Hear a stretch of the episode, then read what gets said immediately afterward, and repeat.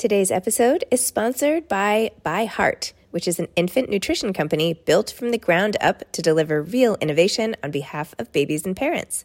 Their mission is simple make the best formula in the world. In our house, we never skim on family time together on the weekends. Instead of racing around crazy, we prioritize time at home, time to relax, time to do fun, crazy things that we wouldn't have ordinarily. And you know who else doesn't skim? ByHeart. ByHeart is the only American made infant formula with globally sourced ingredients to use organic, grass fed whole milk without a drop of skim. Whole milk is full of healthy fats like naturally occurring MFGM, which play an important role in babies' brain development and growth. Are you curious about ByHeart? Redeem your welcome offer at byheart.com slash podcast with code name Zibby20 for a limited time. Hi, this is Zibby Owens, and you're listening to the award winning podcast, Moms Don't Have Time to Read Books. I'm also the host of Moms Don't Have Time to Lose Weight and I'm the editor of the anthology, which you should run out and buy, called Moms Don't Have Time to, a quarantine anthology. All proceeds of that book go to COVID 19 vaccine research. And I'm the editor in chief of Moms Don't Have Time to Write, a new publication on Medium. And we're accepting submissions, so please send your personal essays there. And if all that isn't enough, you can follow me on Instagram at Zibby Owens, and my website is zibbyowens.com. Okay, now back to this amazing podcast. Claire Mackintosh is the author of Hostage, a locked room thriller. Claire is an award winning New York Times and international best selling author. She spent 12 years on the police force in England and has written for The Guardian, Good Housekeeping, and other publications. Translated into 40 languages, her books have sold more than 2 million copies worldwide. Claire lives in North Wales with her husband and their three children. Welcome, Claire. Thanks for coming on Moms No Time to read books to discuss Hostage. You can save hundreds of lives or the one that matters most. Dot, dot, dot. well, that's good. You should be like one of those movie announcers. You just just need to get that That's true. Voice. I need to be a, a man with a low voice. Other than that, I'm fine. Excellent. And by the way, may I just say that you had the coolest like marketing package that I've seen with like that came so long ago now. I feel like when even was that months ago with like the like well describe it to everybody. What did you do? Because it's like they did such a, they did such a cool job. I was actually quite I was quite envious. I was quite jealous because I'm in the UK and so I have my UK team doing stuff. But in the States, they they put together this really cool in-flight magazine. And then what else? Because I haven't had it. I feel like there was like a ticket there or like a ticket and like it was like a whole yeah, you felt like you were going on the flight which was really good timing, of course, because nobody was going on a flight at all. So I figured actually it's going to work one of two ways. It's either going to be really great and make people really excited, or everyone's going to go, I don't want to go on a plane.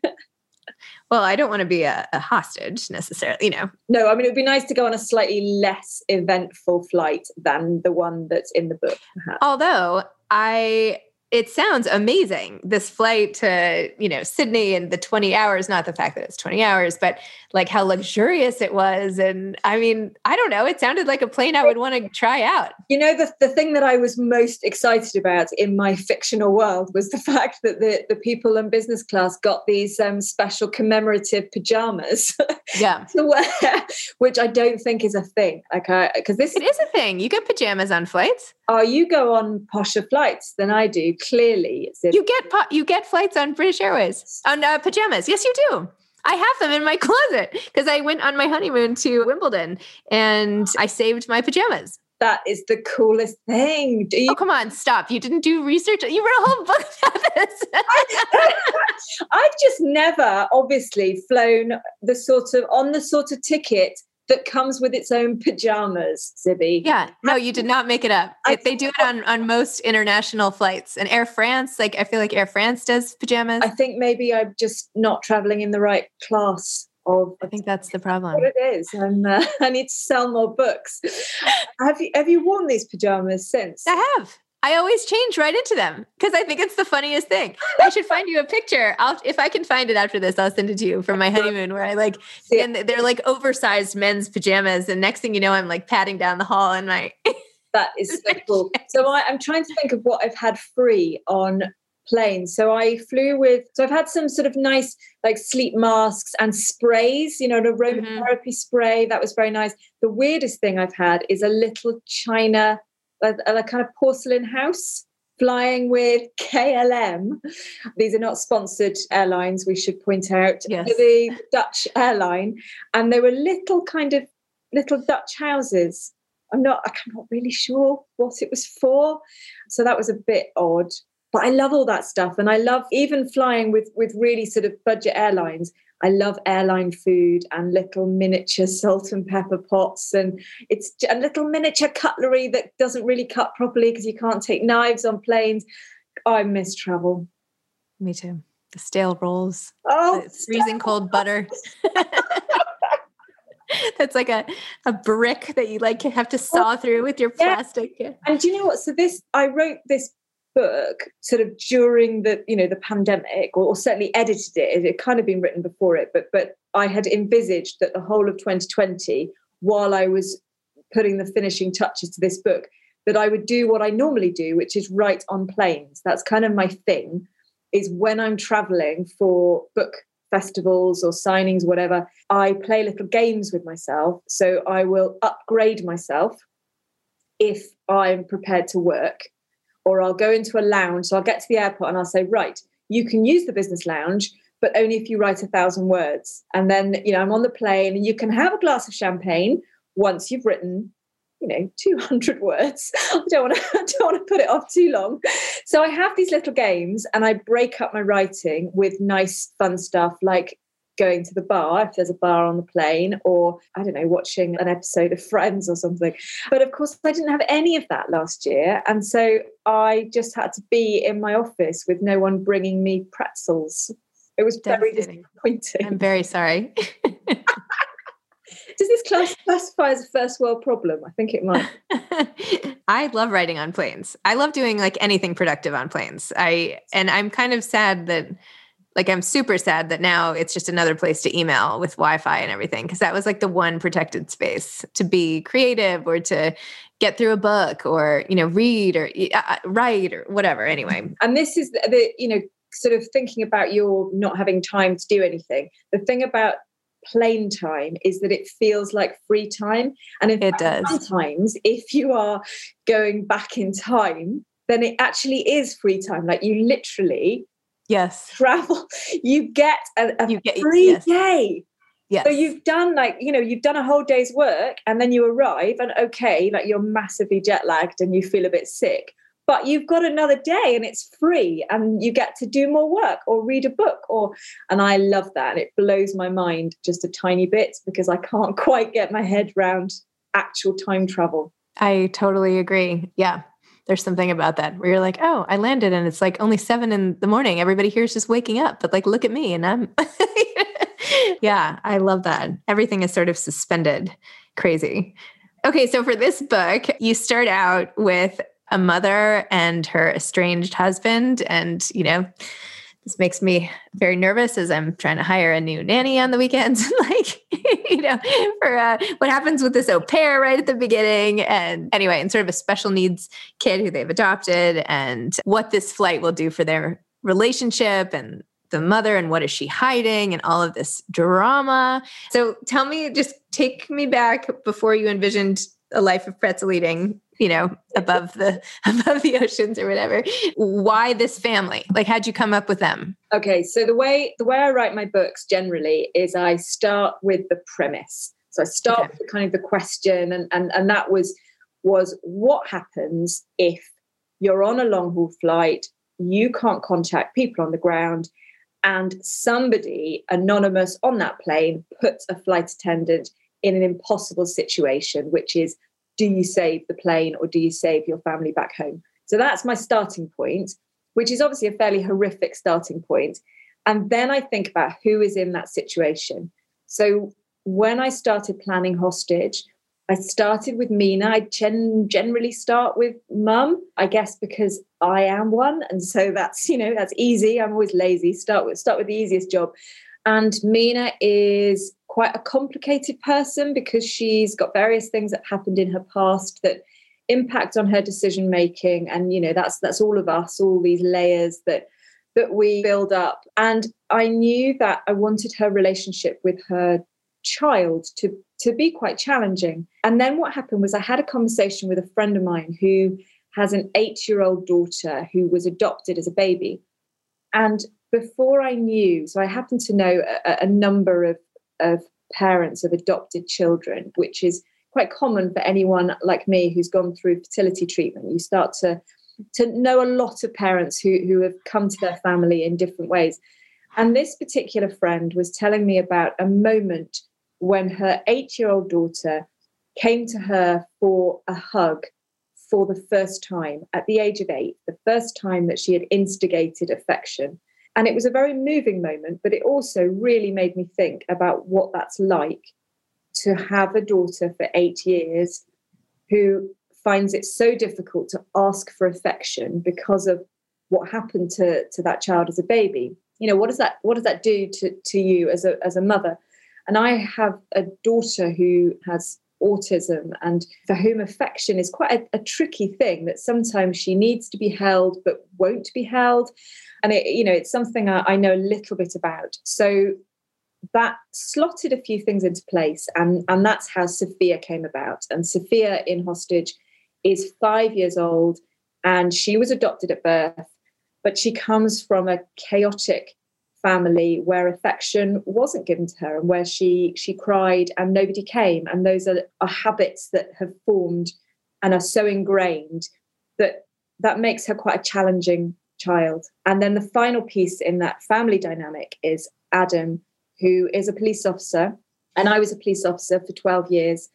And what i wanted to write about when i wrote about adam was a police officer who we see off duty because cops are like the rest of us where you know we've got issues and worries and anxieties and weaknesses. And so although we see we meet adam briefly at work we actually this is not him as a police officer this is adam as a dad at home with all the secrets and problems that he's got so that's that little triangle and the relationship that the parents have with each other and with their child and then them as a threesome wow so interesting. Well, I feel like we got Adam a little bit at work, but he was already like failing out of work. Do you know I? Like, I feel like you already were like had him one foot out the door by messing up and getting called to the boss's office and, you know, his back up against the thing so all of his peers can see him and all worried about his phone records. And, you know, then you're like, okay, enough of that. Send him on his way. He's in trouble. He's in trouble from the outset. And I, I like to tell I like to tell stories from multiple points of view, which you have to be a little bit careful about because as a reader, it can get a bit kind of, you, you get what I call literary whiplash if you're going from one person to, to another too fast. But if you, as a writer, can pull it off, then it gives you a much more three dimensional experience from a situation. And so, what we have in Hostage is we have mum and dads, Mina and, and Adams, situations and they are both in very very difficult situations in in different but connected ways and then we also get to see little insights into some of the passengers on this special 20 hour flight and that was really fun to do that's also, I always, because I'm always wondering what's up with all of the people, right? Like, what's their story? What are we all doing here? Like, it. And, you uh, know, and trying to glean it when you're like sitting next to someone and like, what's he working on? no one's ever going to want to be near me after this podcast. It's, I am finally admitting how like totally snoopy of a person I am. And, you know, but this is the thing, isn't it? When, when you are a creative person, whether you produce art or you consume it, you, I think you, you're, you're a, a kind of professional people watcher. And so, whenever I'm traveling, and I'm normally, if I'm traveling with work, which is most of my traveling, I'm traveling solo.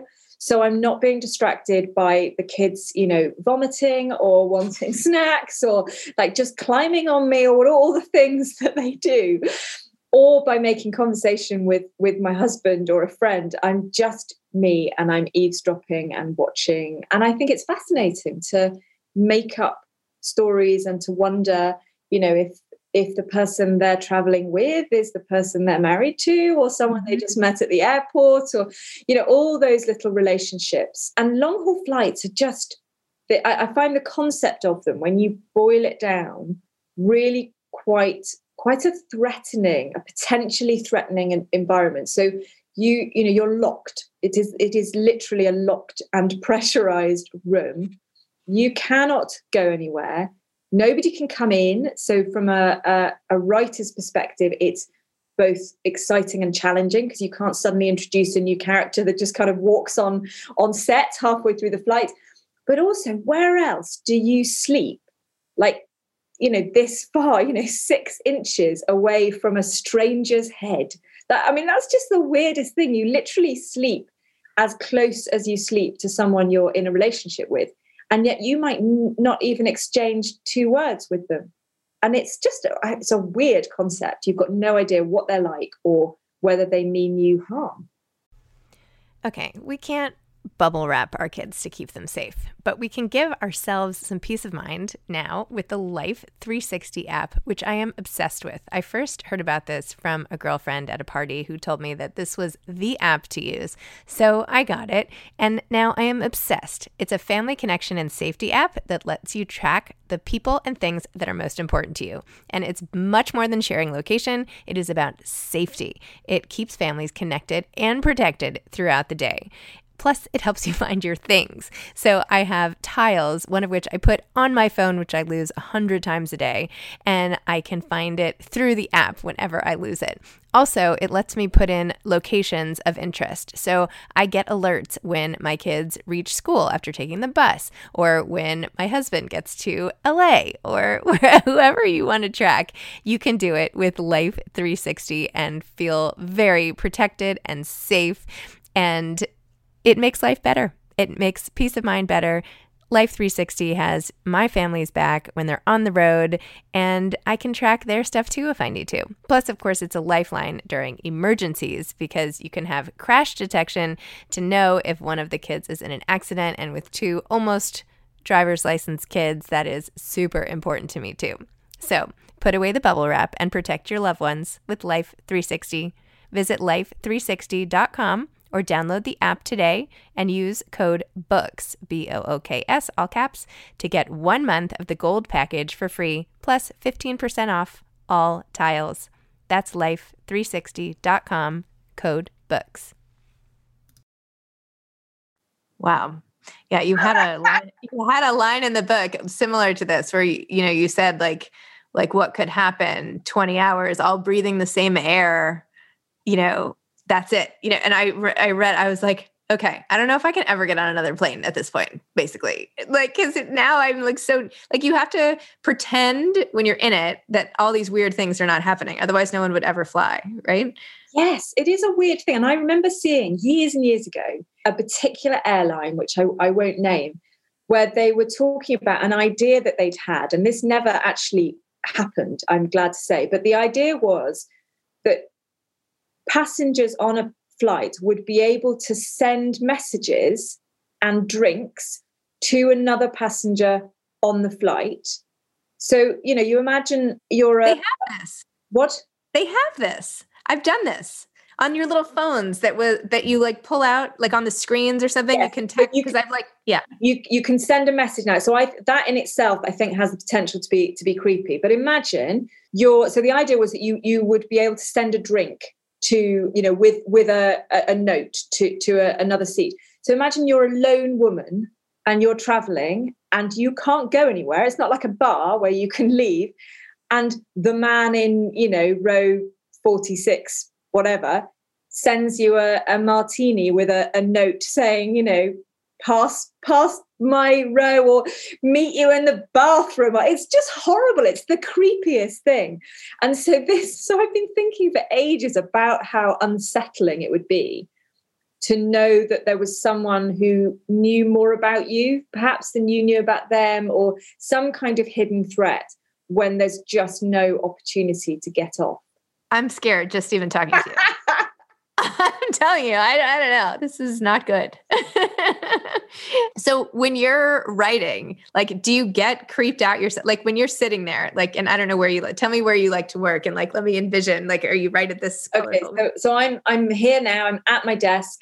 And what uh, is that all behind you, by the way? All these my, different. This is my wallpaper. So this is wallpaper of classic penguin books. Oh my gosh, it's so cool. And it's yeah, it's fun. This is really lovely. And then on the other side of me are bookshelves. So, in fact, very similar to yours, although I'm slightly disturbed by your rainbow shelves, which are beautiful. Thank you. How do you find anything?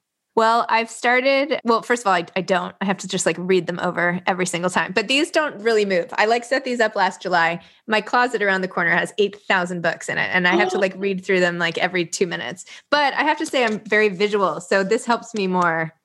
Like if I'm like, oh, I'm looking for hostage, then I just can like quickly look in the closet and I'm like, where's the black one? Like where, you know, and then I, my eye goes to it. Uh, that's cool. Okay. So mine, mine are arranged alphabetically. Mm and then I they're sort of interspersed with odd things, sort of like souvenirs, I suppose. So mm-hmm. I've got my police hat, which I don't think I was supposed to leave the police with. I think I was supposed to hand it in, but it's on my shelf. And a keep cup, you know, a, a travel mug signed by Lee Child. And what else? A little Mexican figure from a book festival. So lots of kind of work related things that I find quite inspiring because they remind me of, of book festivals or meeting readers, whatever. And I don't normally write here because I normally write when I'm traveling and either on planes or trains or in anonymous hotel rooms I really like or cafes in cities where I don't speak the language so I can't get distracted by eavesdropping I get the kind of the buzz of people and what I found last year is I having for years said there's really no such thing as writer's block or creative block and been privately quite dismissive and a little bit scathing about it that actually you just have to knuckle down and do do the work. Last year my brain ground to a halt and i couldn't write. And i would come up to my office sort of in between homeschooling and feeding children and go right i've got an hour i've got to write. And i i just couldn't and i was absolutely completely creatively blocked.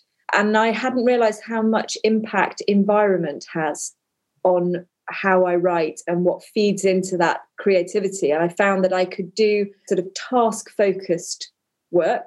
So i could edit and i could write a newsletter or a blog post or something that had a really clearly defined goal but i couldn't brainstorm. I couldn't do, you know, blue sky thinking, think of a new novel idea or come up with something really fresh because nothing was feeding my creativity.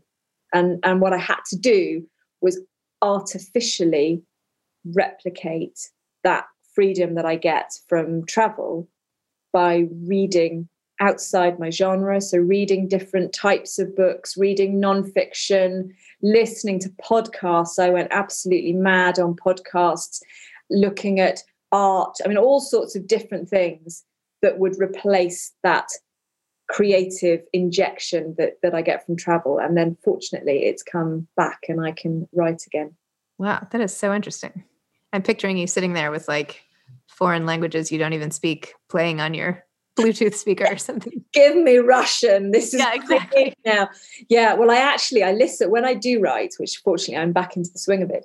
I listen to music, and one of the ways that I put myself in the right kind of frame of mind, the right zone to write my books, is listening to this. This this will horrify most people. It horrifies most people I know.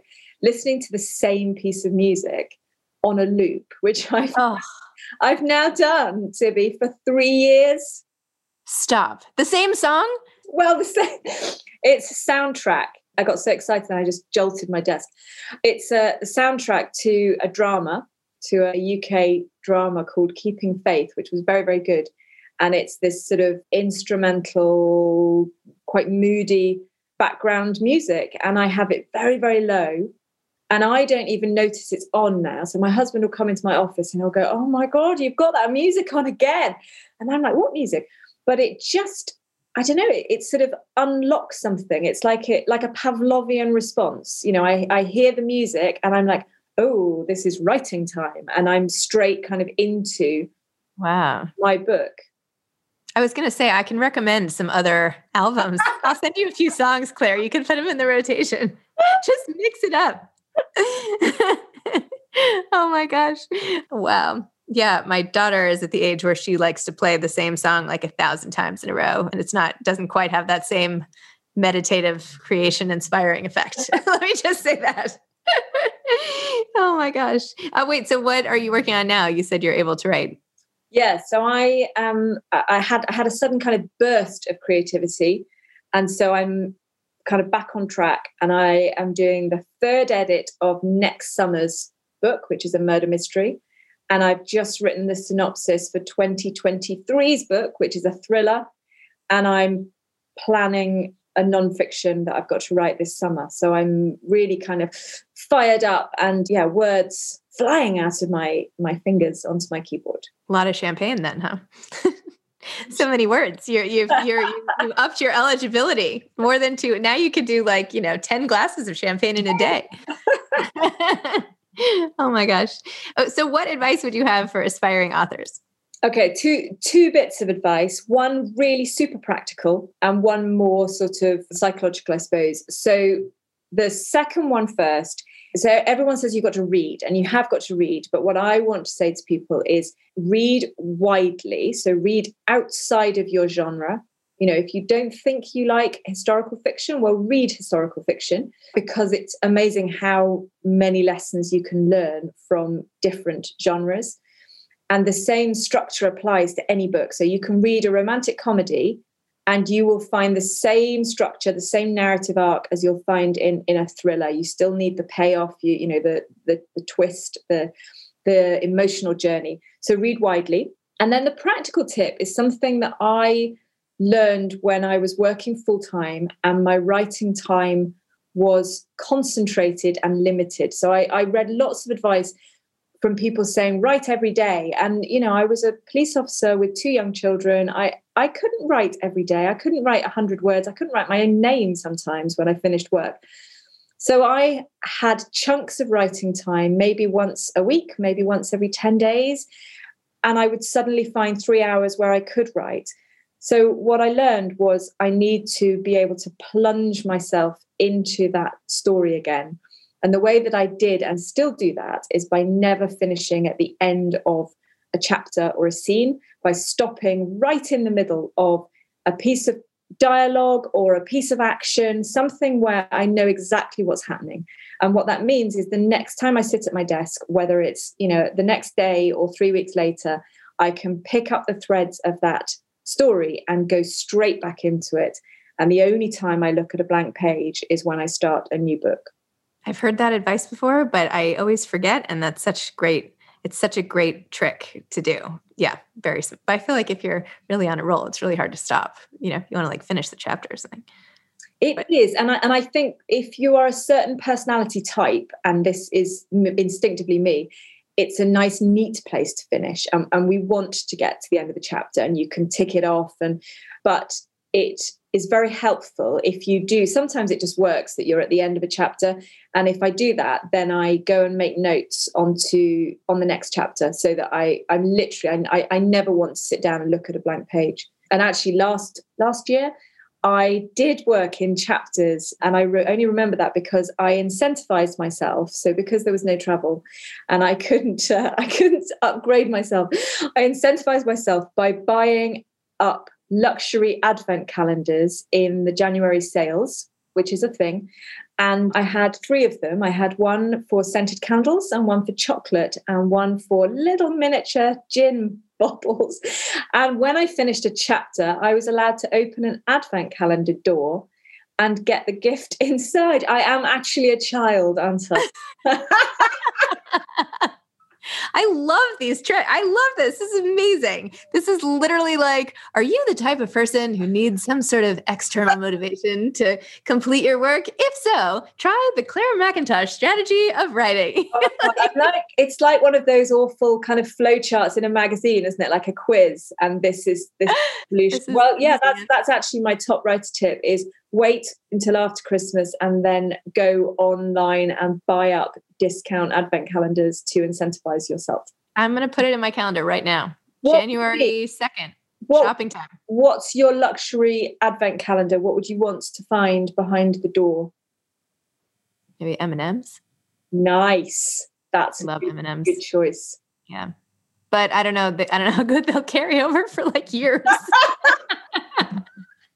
I, guess I have to write kind of quickly. I don't know. anyway, awesome. Okay, Claire, thank you so much. This was so much fun. And I'm going to be thinking of you as I, you know, make some new like little trick hacks for myself and convince myself to do anything with some sort of reward system in place, or maybe even use this for my children to somehow get the desired behaviors out of them that I want. I am still seven. And if you gave me a sticker on my reward chart every time I finished a chapter, I would probably finish my books like really fast. Okay. I will send you some some I'm gonna I'm gonna send you some songs and some stars. a photo of you in your pajamas. Yes, and the photo of me in my pajamas. Okay. That's, that's not wonderful. Um it's been such a pleasure. Thank you so much for having me. You too. Thanks for coming. Have a great day. Bye. Thanks for listening to this episode of Moms Don't Have Time to Read Books. Don't forget to follow me on Instagram at Zibby Owens and at Moms Don't Have Time to Read Books. Also, sign up for my newsletter at zibbyowens.com and sign up for my virtual book club and meet lots of authors on Zoom every other week. Thanks so much to Steve and Ryan at Texture Sound for the sound editing. And thank you to Morning Moon Productions for providing this fantastic intro and outro music.